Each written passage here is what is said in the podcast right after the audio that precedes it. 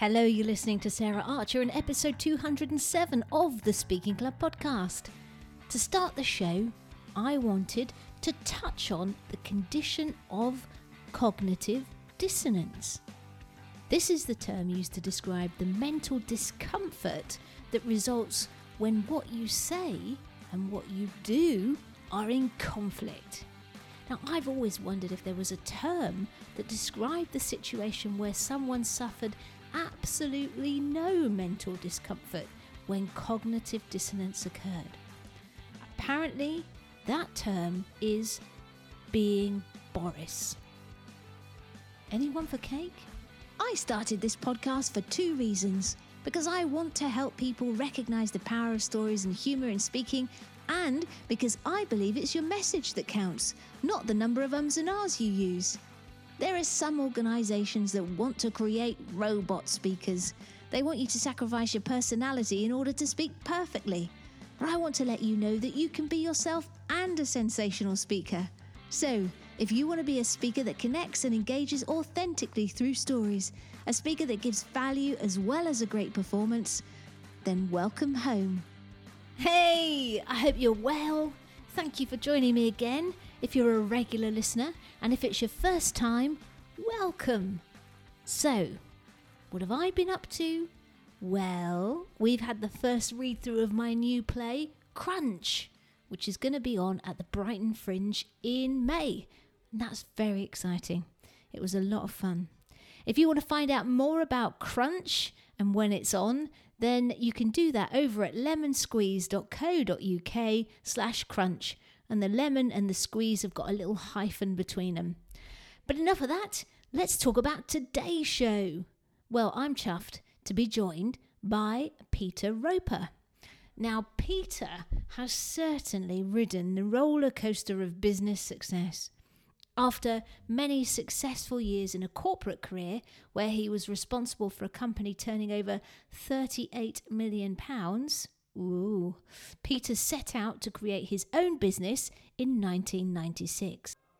Peter's journey as a business owner was not easy and has led to some of the biggest challenges and darkest moments of his life, but also the greatest insights about business success.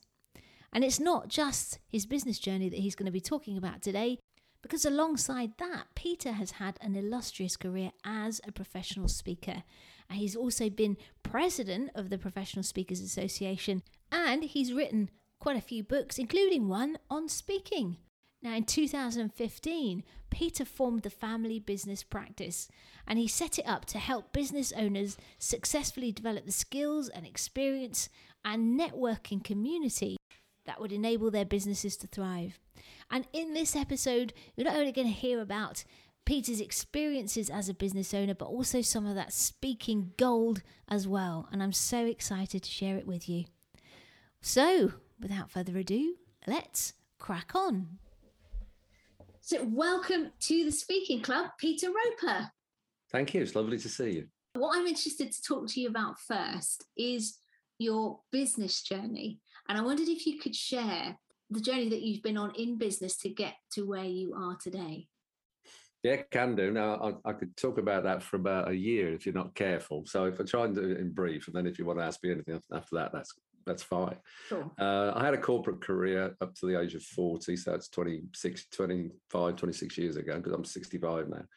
Uh, and um, I was successful at that, sort of uh, main board American parenting company, uh, and I had to responsibility for a lot of people, and I walked away from it when I hit 40. And the truth was, I was just fed up of corporate. I was fed up of all the rubbish that went with it. I was flying at the time. I was doing very well, and everybody was staggered that I did it. But I just knew that if I didn't leave then, I, you know, I would never leave. So, you know, I leapt and thought I'd start my own business because it'd be easier, which proves what an idiot I am, isn't it? and I quickly found out that actually don't work like that. And I, you know, yes, I understood corporate business, but you know, running your own business, as you know, is something very, very different. Uh, and I, I learned lessons quickly about that. Uh, and um, I, I, set up myself as a business consultant, a business development consultant. I've been in business development all my life, really, uh, pretty much. Uh, and um, I did well. I had various clients, things worked well. I got involved in various bits and bobs and in 2000, um, I, I, guess we talk about it separately, but the, you know, I started a speaking career by accident. That's that's how that all happened. Uh, but I continued to, you know, grow and stuff and all the rest of it. Um, and that was great. 2006, Sandy Lopata and I became bestseller authors in 12 hours. With Death Came Third, and uh, a year later, we lost the lot. We lost everything because I'd invested in a couple of people's businesses. I did it badly. Uh, it was a combination of um, overconfidence, inexperience, ignorance, uh, tr- too trusting, a whole bunch of things. But it was down to me at the end of the day. And so the fancy house, the fancy cars, and everything went with it. Became a, a rented two up two down cottage and a ten year old Vauxhall Astra, which I called Rocky. And we started again. That start from scratch again. And then during that time, I uh, got going again. Um, Sarah Beth helped me get going again, particularly, and elder daughter Sarah Beth. Some of the people here will know who Sarah Beth is. Uh, and got going again and eventually built the practice and it's where we are now today really so i mean that's the short short short short short version uh, you know my expertise in the last 25 years is all about family businesses and that's anything from one man or one woman band which is where all family businesses start up to you know family businesses. I mean, Volkswagen, VW is a family business for argument's sake. So everything in between, eighty something percent of our business in this country are actually family based. Thirty percent of the tax take uh, the chancellor takes officially is from family businesses. Is actually far more than that. But um, so you know, um, family business where I'm at. Uh, that fits in with my value sets, I suppose. It took me a long time to really understand about my values, but actually, they're, they're three words. They all stand with F, uh, which is family. Well, that'd be a bit wrong if it wasn't, wouldn't it? Really, um, fun because I like to do things with a smile. I'm not I'm not the centre of attention type person. That's not me. But I do like people who smile, who are easy to get on with. And fairness is a big deal with me. It's huge with me. Fairness is a big, big deal with me. Uh, and that's kind of where I got to now. So you know, um, that that's that's that's forty years in what three and a half mm. minutes was it? That's so it has been a roller coaster ride for you. I mean, I'm yeah. I'm the same as you, and so many people get to that forty mark because I did yeah. exactly the same thing and bailed on a corporate career. Having got to senior level, you know, why do you uh, think that is? First of all, uh, and when you wasn't it the company you were working for based in Swindon? Yes, yeah. yeah. And of course, the company I worked for was based in Swindon. And there's the irony of it, isn't it? It's, it's, obviously Swindon and 40. Is that what it No, Swindon, I'm kidding. It's all right, Swindon. I didn't mean it. Well, there's just this yearning for like i don't think this is my purpose i don't think this is it and that incongruence that sometimes you get with corporate and all that stuff but mm. um i i, I know exactly the second i made my mind up uh, which was i was at the grosvenor house hotel we were there to get a, a, very fancy award for the division I'd helped to create, uh, was about to win. And then I had one of our senior people from another one of our divisions came over to me and they were playing corporate games with me. Uh, it was half past one in the morning. Uh, and, and, you know, uh, they, they were being ridiculous. Uh, and I saw them away because I was quite capable of doing that in those days.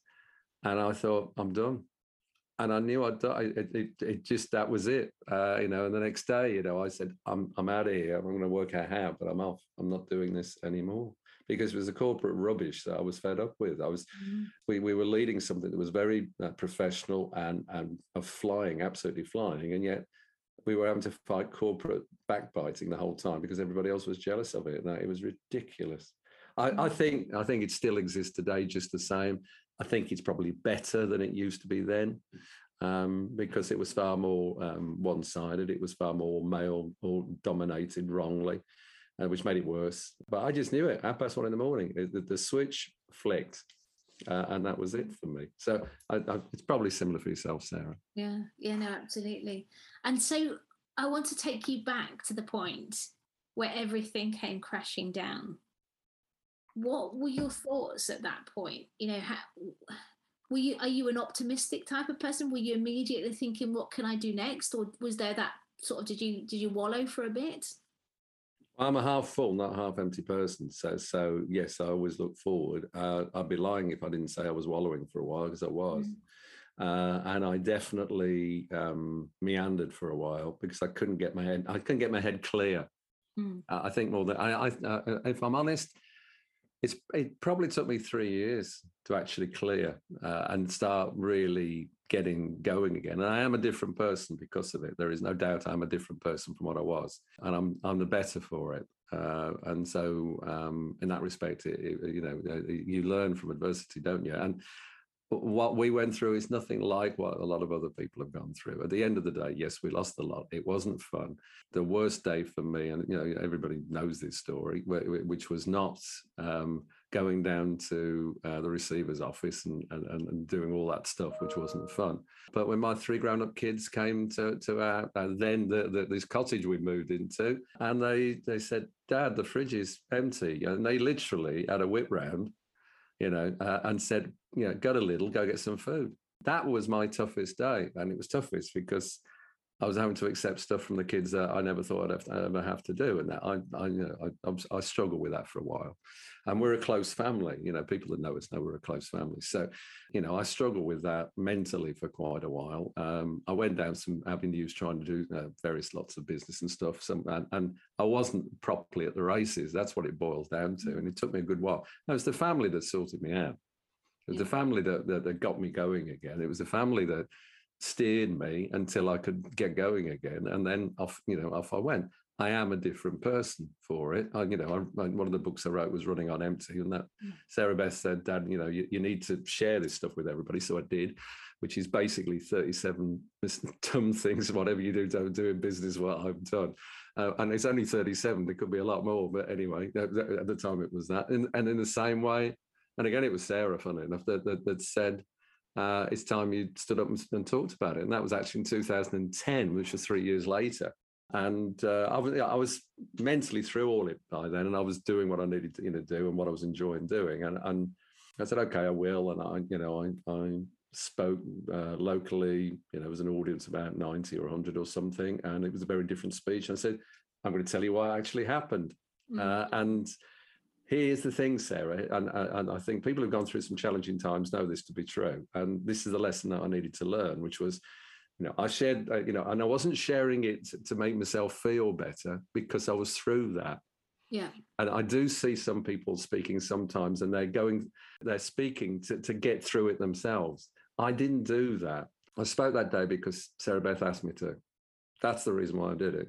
And I thought, okay, I'll share this stuff, but I wanted that you, get something from it. Otherwise, what's the point? You, yeah. When you're speaking, it's not about you; it's about the audience. Yes. It's only whatever what you're giving that's important.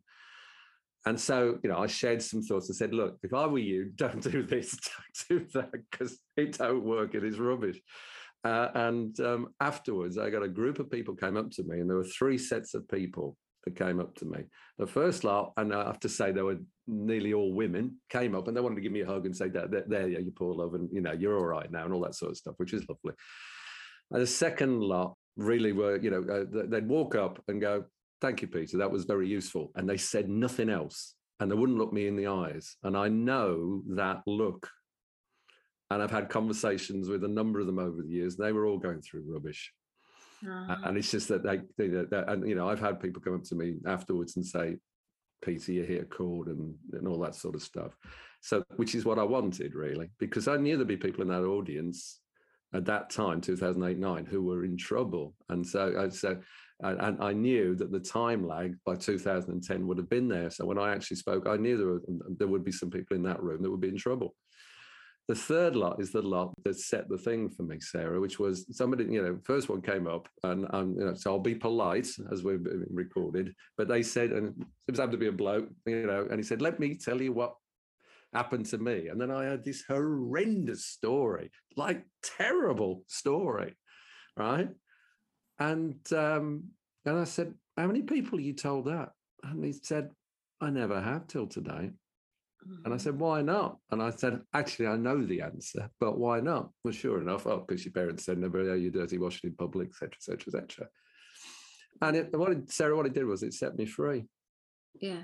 And that's not why I spoke at all. I, I spoke to share some stuff to, to be helpful because that's that, that's our way.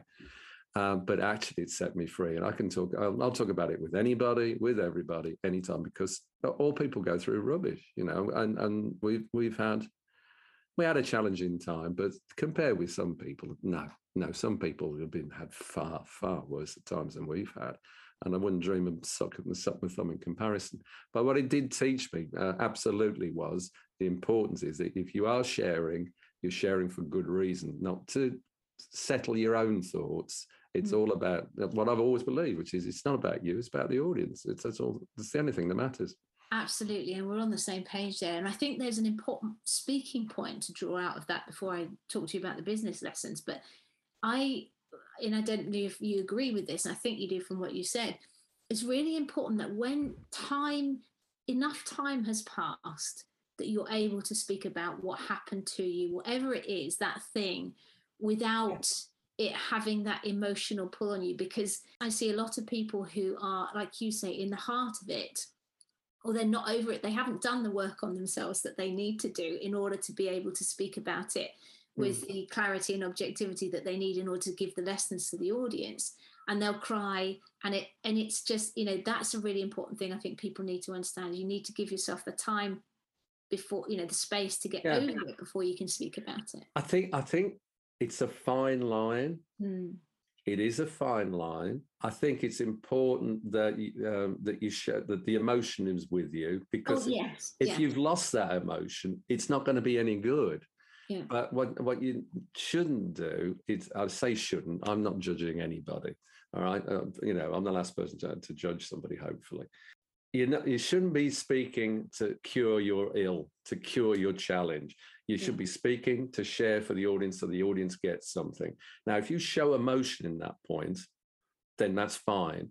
However, it's it's not to the degree where you know, where you're really struggling with it. Yeah. People need to see in your eyes, maybe hear in your voice that you're emotional about it. Uh, I you know I, I take issue with people who say, well, when you're speaking, you shouldn't be emotional. Well, oh sorry. no, I agree with you. Yeah, yeah, absolutely, you should be emotional, but you have to control it. I also have to say there are times when it catches you. Yeah and you don't expect it. You know, I've talked about that story a lot of times, but I also know it's caught me once or twice out of nowhere, mm-hmm. absolutely nowhere if you've spoken for a reasonable length of time, you know as well as I do, there are times when you're speaking, when you're speaking, but there's a little voice in your head doing other things yeah. at the same time. And, and so the little voice is going, What's going on? yeah, Hello, why are you getting emotional? What's up? What, and all that's going on. Is that just me? Is it only me that has voices no, no, in my head? No, I think it's I think it's only speakers that have the voices in the head, you know. So I mean it's a fine line. And I think there are times when you perhaps go over it a bit but it's uh, there's that common difference you know. If at the minute if you're really hurting if you're really struggling and yes i understand that it, it can help you enormously to stand up and it did with me but i was through it. Yeah it was three years later i so was through it. Yeah i've learned from it. Yeah. there's a little thing in my head that's always there but i was through that part of that process and and there yes you're right there are times when you you know i see people and i think it's too early for you. Yeah you know uh, and it's it's actually not hurt it's hurting you. Yeah. it's not doing you good. You need to get farther then go for it because then you'll be all right and it will lift you but more importantly frankly and bluntly it's better for the audience. Yeah absolutely. Cool. Thank you for sharing that. And so looking back you've talked about it's it's you know you've changed personally yeah. uh, as a, as a result of this experience but what are your top three biggest lessons that you learned in terms of business that would help other people avoid that trap? Or oh, what of losing it all, do you mean? Yeah. Um, oh, easy. Um, if you got, uh, let's have a think. Uh, financial advice, I'm, I'm known for saying this phrase financial advice is not obligatory, but it is essential. Mm. Uh, and I didn't talk to my accountant about things I should have done when I wrote uh, Running on Empty, one of my clients who is long since retired as an FD of a decent sized organization, I spoke. He had a copy of the book. He read it. He phoned me uh, and uh, he tore into me for about 10 minutes, literally tore into me. Couldn't get a word in edgeways. He was furious with me. And when he, I know, I finally said, if you calm down now, because we had a very good relationship. And he said, Why didn't you tell me? Because you didn't have to go through that. I could have sorted that for you. And I said, You know why not? And he said, because your dad told you you don't know your dirty Washington Bond. I said, yeah, because I'm, we're that generation. You, you, you just don't. Um, and it was wrong. You know, and when uh, uh Andy Lopata and I spoke at the PSA a handful of years back, you know, we agreed I'd speak earlier on, he spoke later. You know, I spoke about the ups and downs, the ups again. And he said he didn't know because I didn't tell him. And he, to ah. this day, I know Andy's still upset because he felt he could have helped and he probably could. But the thing is, is when you get in this debt mindset and you're in a debt spiral, you can't see the wood for the trees. You know, I, I became a debt counselor for about 18 months afterwards, and, and that helped as well. And I helped other people with it, and it, it was uh, uh, it was good for me, and I helped them, and I learned lots of lessons from it. But the one key thing I learned all the time was that everybody gets in a debt spiral and they can't see the way out of it. And, and, and so the second point is you need to ask for help. Mm. And I didn't. Pride gets in your way. Uh, and I was too proud not to start. And by the time I was asking for help, there was only one route, really. And that was it. And at least we understood that then. Mm. Um, but if I'd asked earlier, uh, would we have got out of it? We certainly would have been different. No question. Uh, that would have been different. So, uh, you know, to me, asking for help and talking to people who really un- understand stuff. There's two in one there. Uh, are, two of the key lessons I learned. I suppose the third one that I learned was that uh, family makes you stronger. Yeah, that's the number one. Yeah, absolutely. Which uh, which is why you do what you do today. Now, yeah, now we talked. You mentioned that you kind of fell into speaking. Yeah. So you've kind of run those you know, I know it was part of business. You get paid to speak, but mm. it was a sort of alongside. can you share how and why you started speaking professionally? Okay, so the the, the story is is that um, well, which way around shall I do this? Yeah, there's two parts to it. Uh, part one was that uh, I was lucky enough to see a whole bunch of really good speakers, and I I always love watching speakers. And there was a little part of me, as with all of us, yeah. you know, that says I want to do that. All right, uh, and uh, I went across to Atlanta to learn about personality. Uh, I mean, personality now is very popular. The DISC and all the rest of it is incredibly popular now. If you go back to 1999, in this country, it's hardly known, hardly known. And, and I went over to America, went on a, a program there for the week. And at the end of the week, uh, I was told, and I, it was the first, even though I'd worked for an American corporate, it's the first time I'd ever been to America. So I wow. went, in, you know, I, even, I was even wearing a blazer. You know, I was so an English person. It was hilarious, right? Uh, and they they said, look, um, Peter, you're the first English person on our program, and there's some people we'd like you to meet. And I went down into uh, downtown Atlanta, and we walked through in a building that had CNN on, and I, I didn't clock that. Um, and they said, um, you know, the, the, laws we've got over here, you know, if you're talking to a, a, a small group of people, you have to put uh, a microphone on because otherwise we'll sue you for lack of voice and stuff. Fell for that one because I told you I'm not bright. Uh, and the, and then the door was open as I walked through, as I heard, "Ladies and gentlemen from England, Peter Roper."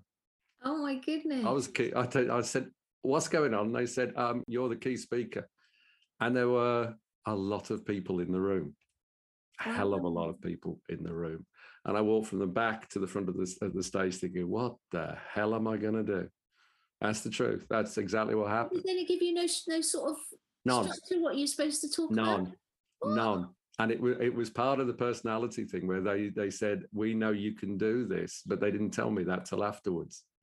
Oh my goodness. Talk and so I, I, was literally, as I was walking uh, slowly, up the middle of these people. and They're Americans, right? And, I, anybody in America listen to this. This is the, a compliment. You know, they were all standing up and clapping because they're very polite and, and and it's lovely. But I was walking like it was the slowest walk in the world, thinking, what the flipping heck am I going to do? And I thought, well, I know why I'm here. I wanted to understand actually about my family, believe it or not. Uh, that's why I went to understand about personality. Uh, and um, and I thought, well, okay, how do I how do I start with this? And I thought, well, I, would learned something. So I literally started by saying, ladies and gentlemen, we lived in the other side of Worcestershire at the time, and, and my name's Peter Roper, and I live in a village called Upton Snodsbury. Mm. And it is true, I live opposite a, a black and white 16th century thatched cottage. And I saw the audience, all their heads went, ah, because I knew that they loved all that stuff. And then uh, um, after that, I have no no idea what I said. I spoke for 30 minutes, can't tell you. And I, I, came off stage and there was a group of people saying, Peter, that was fantastic. How long have you been a motivational speaker? Oh, that's wow. the truth. And I said, you wouldn't believe. oh, that's brilliant. Honestly. And then uh, um, um, two bits further onto that, I came back uh, and it was my um, uh, annual chat with the bank manager uh, who loved what I was doing at that time because I was being successful at that time. Uh, and at the end of the conversation, um, she's long since retired, and she said, "You know, I said I'd get a few of us together. You know, I, I, you can meet some of the, our other area managers. Well, we're, we're having a beer on Thursday night. Are you free about half six? And I thought, yeah, I shouldn't miss that. And I said, yeah, okay. And she said, I'll buy you a beer. See, I should have known. I should have known. I, and I, I, um, uh, I walked in, and she got me a drink and said, just come around the corner. And there were 35 bank staff waiting for me. And she looked at me and said, Got you twice. and and and from that, they booked me to speak at one of their regional things. They paid me 50 quid. And I kept a copy, I banked the money, of course I did, but I took a copy of the check and I kept that check on the wall for years because that was my first paid gig. So that was back in 2000, I suppose, 99, 2000. And the last part of this story, is um, I, uh, through a combination of stuff which would take ages, I met somebody who said, um, I know exactly what you need to do because I was exploring how to get involved in speaking because I thought, you know, I quite fancy this. I think I could do all right at this, as so many of us do. Yeah. Uh, and she said, I, have joined an organization called the Professional, Professional Speakers Association, as was then. We're meeting uh, um, at the hotel on, on the Hagley Road in Brum uh, in a few days' time. Why don't you come along? And I went, oh, all right. So I did. And I walked into it's called the Plough and Harrow, very well known hotel in Brum. I walked up the staircase, small staircase, just as Kriss Akabusi and Derek Redmond were walking down. And Akabusi was giving his wicked routine as he was walking down. And I met a bunch of people who I thought they're a bit nuts. I know I'm going to fit right in. Yeah. And that's how my PSA journey started. But that postscript to that was that lady wasn't there and she never went again. Oh. so, uh, that's the thin line. Yeah. That's the thin line. If she hadn't have been, I wouldn't have gone. Yeah. That's really interesting, isn't it? And that's how I got into speaking, Sarah. That's, that's so what This is all bonkers, isn't it? yeah, it definitely is. It's all completely bonkers. so, speaking with your years of experience and a best-selling book on speaking under your belt, and everything else that you've done around that, what are the things that you believe make a great speaker? We all have our own favourite types of speaker, don't we? Uh, and over the last 20, it's been, uh, it'll be my 21st year in the PSA in, uh, in January. Uh, and um, I certainly had a thought of a favourite speaker when I first started. And quite quickly, I recognised the fact actually I had a slightly different type of favourite. I love all sorts of speakers. I really do. I I, um, I love seeing the people who are quiet, people who are loud, who are brash. Uh, I like see, I like seeing people who are very humble. I like I like the plethora of speakers, and we all have our favourites and favourite styles, if you like. Um, the thing that's most important to me is that they are themselves, and that's why I call somebody a, a natural speaker. I learned what, to me, what a natural speaker was. I had a particular favorite speaker in the early days of the PSA. It happened to be a guy, uh, uh, and he had a, a, fabulous style to him. Uh, uh um, very, uh, very, just very relaxed. And I liked the relaxed approach because I knew that kind of was more me. So I, I love the relaxed approach, and I thought it, it's just the way that he talks. He's, you know, it, it, to me, he's not scripted. He just chats away. Now, I found out a little later that actually he was highly scripted and highly polished. Yeah. And for a little bit, I took my bat and ball home with that. And I thought, I can't believe it. But after a while, I realized that that was for him.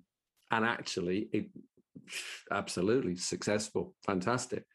And I also recognized that for me, for me personally, um, I, I had to just be myself and it, and that, and that was the switch for me quite early on. And so the best compliments I've ever had of people saying, "Think about Peter is he's no different. You know, he's exactly the same on stage as off. There is no difference." And that's what I wanted. I, I you know, I, you know, everybody gets the speaker walk for a little bit. You know, it's hey, yeah, I've yeah. got the speaker walk.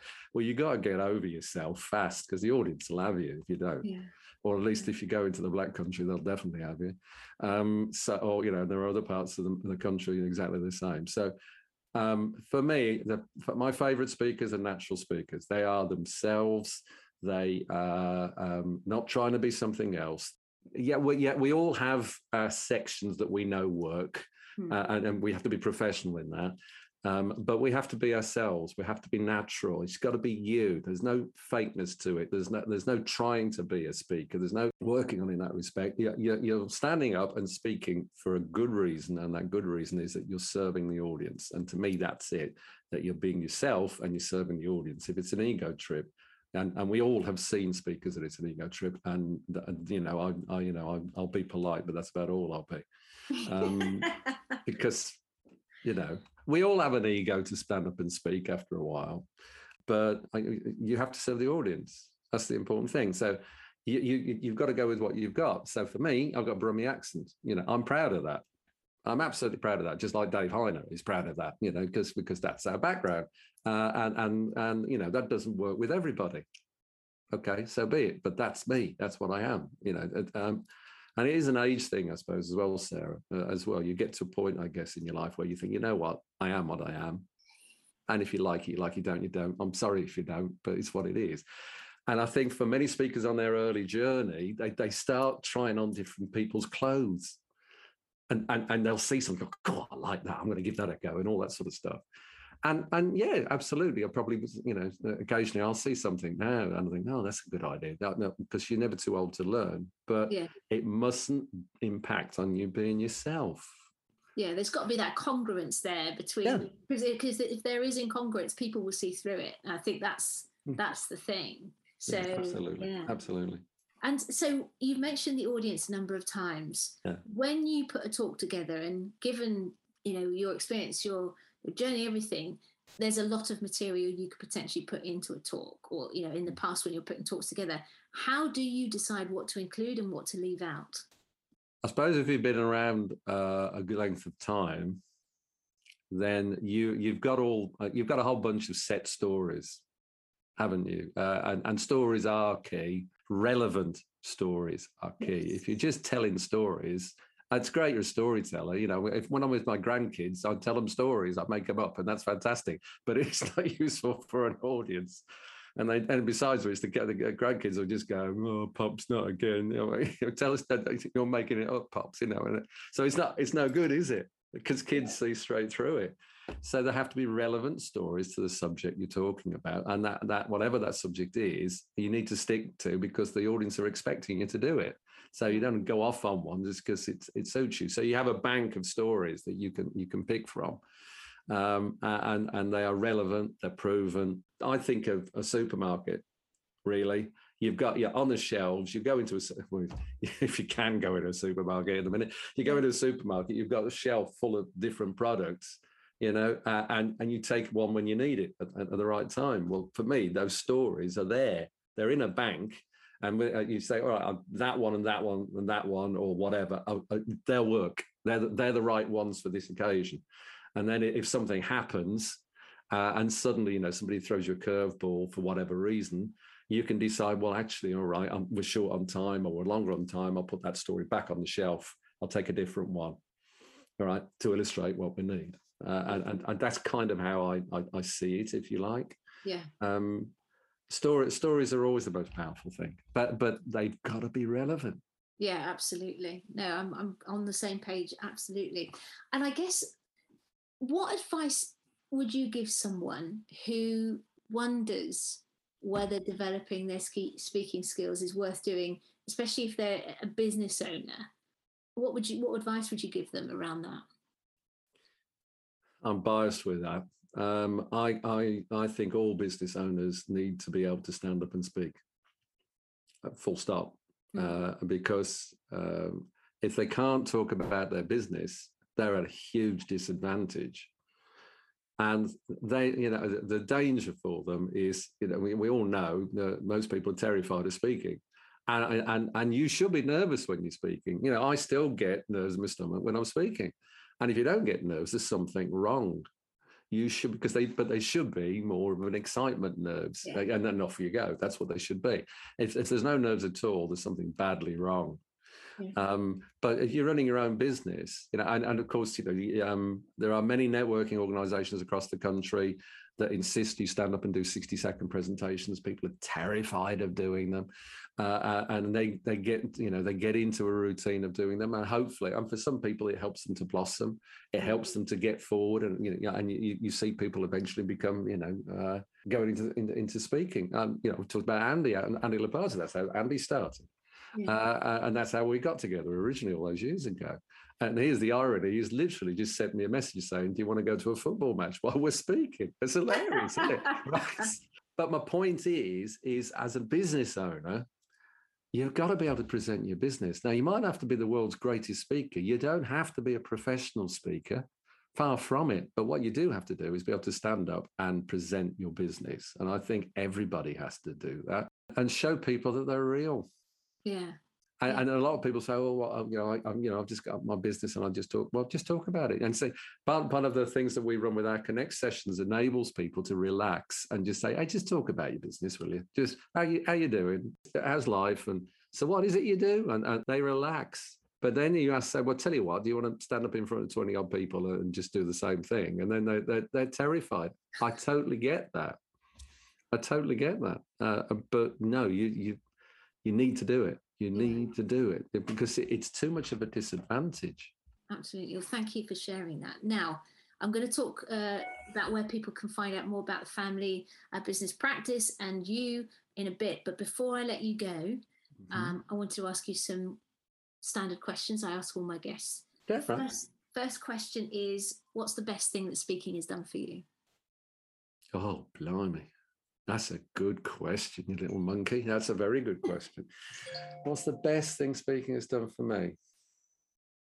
The best thing it's done for me is, oh, it's not easy. It's done so many things for me. If I hadn't started speaking, I wouldn't have joined the PSA. If I hadn't joined the PSA, I wouldn't have had the career inside the PSA that I've had, which I'm grateful for, very grateful for. I'd never written a book, let alone five books. Uh, I wouldn't have spoken in front of apparently well over half a million people. You know, big deal. It's just my history. I don't, you know, it's, it's not something that I think about a lot. But the truth is, I have spoken in front of a lot of people, uh, and I'm grateful for that. So I suppose the thing it's done for me is I'm grateful for it. I'm grateful it's given me the chance to, to actually stand up and speak. I suppose it's because that goes back to when I was when I was 12 years old, the only thing I got my my uh, I was boys grammar school, state grammar school.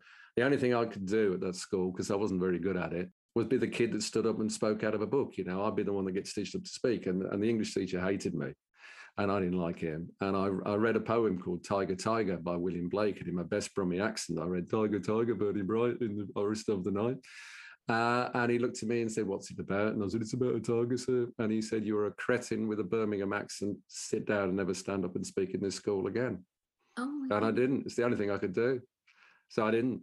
Took my bat and ball home completely. The next time I spoke was I was working for a major company. I got stitched up to speak in front of a thousand people. Scared me to death. I can't tell you how scared I was. But I noticed that while I was talking, holding on to the, the, the lectern, literally with my knees, my legs had gone. And I noticed that every time I looked at people, they, they looked down. And it was a very small thing for me, but it was a huge thing for me that I realized out of all those people, very few would do what I was doing right that second. And that was the seed for me later on in life, I guess. So speaking for me, I suppose, in a way, set me free, didn't it? Cool. Brilliant. Thank you for sharing all that. That's brilliant. And now, one thing that I always ask, and it may or may not have happened to you, but is there a gig that you can remember that is just like you wanted to crawl away and die? It's like the worst thing, you just want to forget about it. Has that happened to you at all? oh God! Um, uh, uh, there's been a number when I thought that, that that was great, especially in the earlier days. there is a story, and I have to I have to clean it up slightly. Uh, um, but which is, I was speaking in the Black Country one evening, and it was after I'd, done uh, released Running on Empty, so that there was me. You know, that that was the book that was saying, you know, this is where I am now and stuff classic black country. Um, you know, they call a spade a shovel. My dad was black country, so I'm half black country, half Brum. So, you know, they call, you know, they'll call you out in a heartbeat. So I'm in front of about 35 people talking about blah, blah, blah, blah, blah. You know, that was my career and, you know, everything went wrong, lost a lot, da, da, da, da, da. And there's this guy in the back who was not young and he was very dressed up. Uh, and um, he looked at me and he said something like, go away. You can guess what he actually said. all right. I don't want to upset anybody, but you can get, which I've never had before or since. He, he shouted it at the top of his voice. The second word was off. All right. And the audience went silent. And I thought, what? And he said, I don't believe you. You're selling me a line. I don't think it's true. Off. And I got angry. So I walked all, and he was at the far end of the audience. I walked right down to the audience. I'm not particularly proud of this, but I actually walked down to, the, to him, stood right in front of him, and I picked up the book and said, What some people will do to get a free mm, book. And he looked at me and then he fell about laughing because he called me out basically. And he became one of my biggest advocates and the audience all went, and it could have been the worst night ever. And as it was, it completely changed. Uh, um, I wouldn't want to go through that again, though when you were walking down, so what gave you the idea to give in the book? Were you just like on the on the walking back? Were you like, well, how am I going to handle this? What am I going to do? Was that, or were you always clear on what you were going to do? See, the, the thing is, I'd just been talking about my family, and I suppose that's it. He crossed one of my my core values, family, so he crossed that. So the red mist was coming there. So, so, so I suppose uh, at the end of the day, it was just it came out of nowhere. I have no idea. I'm not. I'm. I'm not somebody that can do quips and, and yeah. one-liners and stuff. It's just not me at all. You know, I, I admire people that can, but I can't. But I, I don't know. I don't know where it came from. To this day, I don't know where it came from. To my head, I suppose he was crossing my family, and I wasn't going to have yeah. that from anybody. But yeah, that was definitely the worst one.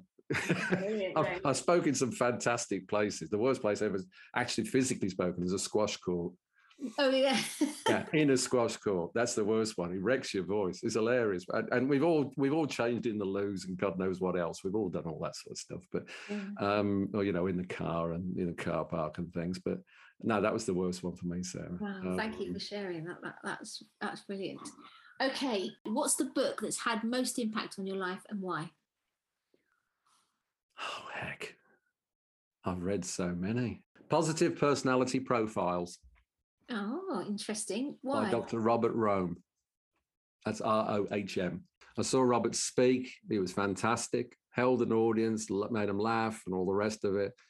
Uh, but he talked about how to understand personality, and that was 98, 99. Uh, and that was why I went to America to learn from him and his team. And I went to understand about myself, my family. Uh, it, it, turned into business that wasn't why I went, but that's what it turned into. Uh, that book was brilliant. Now, not everybody gets or understands this. Some people don't agree with DISC at all. Um, I think that the way I view it is that um, uh, it, it, taught me one real key thing, which was uh, you need, uh, and it's his phrase, not mine, which is you need to learn how to say the same thing, but in a different way. Yes. Yeah. And so whether you agree with DISC or not doesn't matter the thing is is some there are times in your life when you just not it's just not clicking between you and somebody and you need to learn to say something in a different way which means you've got to listen and you need to then adapt. It's a bit like thinking about somebody you know is uh, you know sarah you're listening uh, to classic fm but if i'm broadcasting from radio one you're not going to hear me are you? And vice versa so you, you have to adapt. That book set me on the road to understanding that understanding my family Robert Rohm did that for me, and for that I'm very, very grateful. There's a shed load of business books that are fantastic, but that did that book did certainly change our lives. It, it, that was the reason I started speaking because I went there. If I hadn't read that book, I wouldn't have gone to America. Oh, fantastic! No, I love that. That's cool. We'll put a link in the show notes uh, so mm. people can go and check that out for themselves as well. Penultimate question What's the best bit of business advice you've ever had and why? It's not actually business advice, but it's my dad's advice, but it applies to business, which is when you get knocked down, get back up. That's simple. Yeah. You know, um, I'm a petrol head. Right as we're recording this, Lewis Hamilton right now is having to get back up. Yeah. Uh, and I'm sure he will. So you can apply that to sport, you can apply it to anything you want. But my dad taught it me when I was a kid, which, as we all are, which is get, get up, you know, get, get up. And then when I was older, get up. And I, when life was challenging, I could hear my dad say, get up. And, and the family helped me to do that. Yeah. You know, they, they were doing the same thing, which, you know, it's, I know it's metaphorical, but it's the same thing. You just get back up. Love that. That's great. Okay, last question then uh-huh. if you could have one mentor, they could be alive or dead, fictional Ooh. or non fictional, who would you choose and why? This will wind some people up. The Queen. We've never had the Queen before. Tell me why. Because she is the head of the ultimate family business. Oh, I love that. And a boy, has she seen some stuff. Yeah you know and and you know my, my mom passed away last year she was in a hundredth year all right mm. from from the make do amend uh, you know uh, generation the queen's what four years behind her in age but the queen has seen so much in so many different ways if you couldn't learn from her regardless of what your thoughts of monarchy are regardless of all that stuff i think just as a person you would you, you couldn't help but learn from her and from a family business perspective because the royal family is to me the ultimate family business. And you've only got to see what's been happening in the last two years to know. And when people talk about succession planning and all that stuff, take a look at the royal family if, if you want to learn stuff. Yeah. So, so I, have never been asked that. I've never given that answer before. But the more I think about it, the more I think that would be true. You know. I love that. God, it'd be a, wouldn't it be a laugh too? I mean, seriously, what a laugh would that be? I bet she has got a wicked sense. I bet you she's yeah. cheeky and she's got a wicked sense of humour. Uh, you've got to have it, I think, to to keep your head for so long in such a situation. Well, it's, it's totally bizarre that none of us can, you know, can understand. And, and she's got a great smile. She yeah. has a great smile, and you can see her eyes sparkling. Think you've got, a, you know, you're a little monkey, really. You've got a great sense of humour in there. But of course, and, and I imagine, you know, that that would come out. So you'd love all that. Why not? Absolutely. I mean, if you couldn't learn from the Queen, you couldn't learn from anybody, could you? Cool. Well, Peter, thank you so, so much for coming on the show, sharing your stories and Pleasure. your being vulnerable and being a natural speaker, being you. Um, if people want to find out more about family business practice, about you, where's the best place for them to go? familybusinesspractice.com. That's practice with a C. So familybusinesspractice.com will always find me. If anyone ever wants to talk about speaking, whatever, they're always very welcome. Peter at familybusinessman.com will find that. But if you go on the website, you'll get me. If you go on LinkedIn, you'll find me. It's not hard. Uh, and, you know, anybody from a speaking profession, if they, you know, if they want to chat, they're always very welcome. Any PSA member, you know, it's 21 years now in, in the PSA more people know my family than me these days, which is great. They know Sarah Beth, they know Hazel, uh, etc. And they're helping to run the operation for many years now, and I'm I'm just quietly in the background these days, which is, is quite right. Uh, and you know, i have done I've done that part of it, if you like. Um, but you can find me easy enough if you want to. Brilliant, and we'll put links in the show notes. Now, is there anything else you think you need to say in order to call this show complete? Um, if you think about speaking, go for it. Um, if you're thinking about it's going to give you a million million squids, that's not the reason to do it. If you're doing it purely for money, it probably won't work. Uh, I, I, get tired of people advertising, you know, you, you, can get sick to figures from speaking in three weeks and all that. Complete tosh. It's yeah. absolute rubbish. Speaking as a career is tough. It's challenging. It's more challenging now than ever. It's a much bigger pool of talent than when I started 20 years ago. I'm staggered at the abilities of, of people who speak these days. You know, I'm I'm in awe of so many people these days. But don't think it's an easy thing to do. And if you are on a speaking journey, understand that it'll never finish. and that you will have to put a heck of a lot of hard, hard uh, miles in to make it work. But if you want it enough, and if you've got the right reasons for doing it, then get up, give it a go. Just get up and try it. Why not? Thank you so much. You take care. Thank you for being a wonderful guest on the Speaking Club. Oh, well, thanks for being such a, great interviewer. That was I, I, enjoyed it. It was lovely, Sarah. Thank you so much. You're Thank welcome. You, Thank you. There you are, then. How did you find that? I think so often when we look at the darkest moments of our lives, we can see that they led us to something better and brighter than before. And uh, I also love that Peter shared that parting shot about why you're speaking. And it's interesting because he's coming at that point from the angle of paid speaking gigs.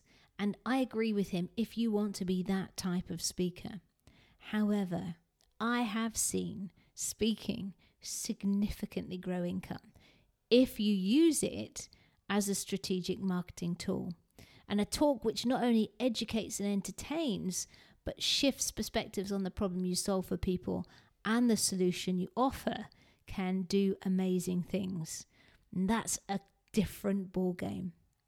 And I also love that Peter is using his experience to help other family businesses thrive and avoid some of the pitfalls he encountered. Do go and check out his family business practice membership, especially if you are in that family business arena to see if it's going to help you thrive more. And I'm sure it will. And obviously, do check out the books he's got available too. All the links are in the show notes for you. As ever, I'm sure he'd love you to go and say hi on LinkedIn. And I can tell you, nothing gives you a buzz more than to hear from someone who's been touched or helped by something that you've said or shared.